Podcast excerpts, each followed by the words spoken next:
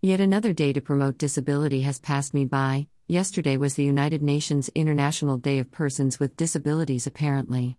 I have never heard of it, and apparently it has been observed since 1992. Perhaps they need a catchier, more memorable name? How are these days set and promoted? They need to have a higher profile.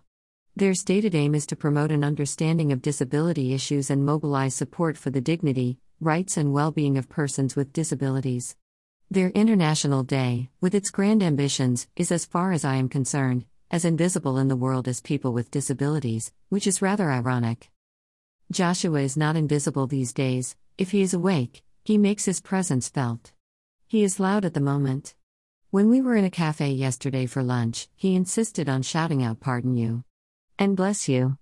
To the other customers, while waiting for his scampi and chips, only while he was eating was he quiet, then he picked it up again when he had finished. Nobody in that cafe would have found him to be invisible, and as we have been going there for years, the staff all make a big fuss of him too, which he loves. As his parents, we take care of his rights and his well being, we feed and clothe him, we protect and entertain him, and we ensure that he receives all of the disability benefits that he is entitled to. But his dignity is more difficult to assess. Do we protect his dignity? As we should, and what does that actually mean?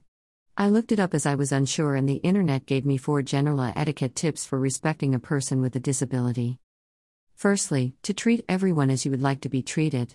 So I am comfortable that I treat Joshua as I would expect to be treated. I try to greet the other learners at daycare when I drop Joshua off or collect him, endeavoring never to ignore anyone. I always try to catch the eye and smile at everyone I meet when I am out and about. To be ignored must feel humiliating. Secondly, to always ask before giving assistance, rather than assuming the person with a disability wants or needs my help. I would definitely be guilty of overhelping with Joshua here. There will be things that I assist with, that he would probably be capable of managing himself, and I rarely ask before wading in.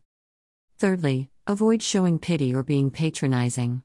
I am pretty sure that I do not do this to anyone I encounter with a disability, I would hate to think so anyway. Finally, the internet tells us to think before speaking, which is good advice in all walks of life. We should all be more aware of the likely impact of the words we use, whether we are addressing someone with a disability or not. Joshua wears incontinence pads, and so he often needs changing when out and about.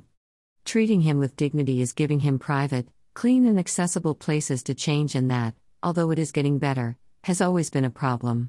It is easier now that Joshua is older and I can change him standing up, but when he was younger and used to lie down to be changed, there was no surface clean or dry enough, once he was too big for baby changing.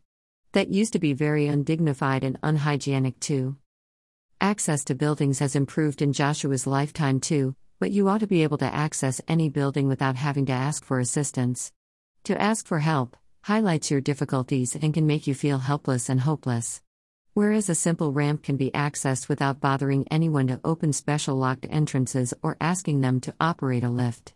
Disabled people should be able to come and go as freely as the rest of us able bodied people. That would be to treat them with dignity. Joshua will never achieve full independent living, but he should still be treated with dignity in the way that he does live his life, the same as every other person with a disability.